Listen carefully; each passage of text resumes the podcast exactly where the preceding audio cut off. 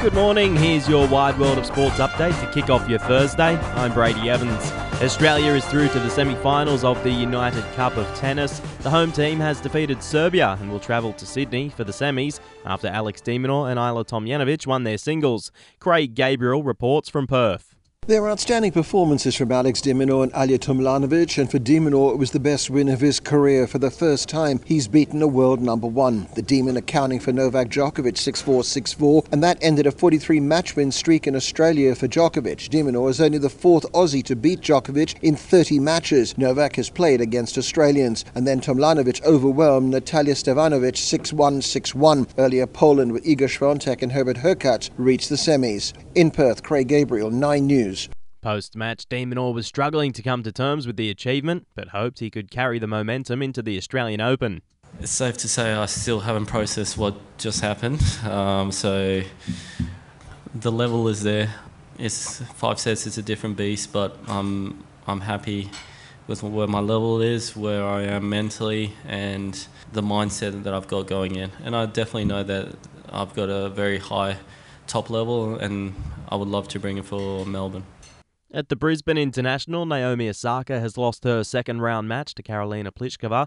The four time Grand Slam champion won the first set but ultimately fell short. Nevertheless, Osaka says she was happy with her performance. Even stepping on the court is a personal win because I remember like a couple weeks ago I was even doubting if I could play with everyone. I guess these two matches that I've had kind of proved to me that I am doing okay and like the year's just going to get better for me. The Australian men's cricket team will begin day two of the Sydney Test at none for six after bowling Pakistan out for 313 late on day one. The tourists were in major trouble before an 86 run 10th wicket partnership, with number nine Aamer Jamal making 82 as the tail wagged. The tail ender says he was prepared for plenty of short stuff as the Australian bowling attack resorted to the tactic. I know they're going to come hard, and uh, I was ready. Mentally, I was ready because my position and my number is that where they wanted to bowl every ball, bouncers to get us as much as quickly they can. And uh, I know the ball was just a bit soft on as well. Uh, but when you made up your mind to play those pull shots, you can play them. Aussie captain Pat Cummins claimed his third five wicket haul in as many innings. All rounder Mitch Marsh says his skipper keeps going from strength to strength as a bowler and a captain the ability to come on and take a wicket when the team needs to. There's always going to be spells where he's got his tail up and um, the ball swinging and nipping, but I think what's yeah the best part about Paddy is he just always finds a way for us, and I guess that strength has grown over the last couple of years, and it's added to his I guess his leadership role as well. The Heat remains undefeated in the Big Bash, downing the Sixers by three runs on Duckworth Lewis in a rain affected affair in Coffs Harbour. The Scorchers have kept their home record intact, defeating the Strikers by 42 runs. Laurie Evans clubbing 85 not out from just 28 balls for Perth.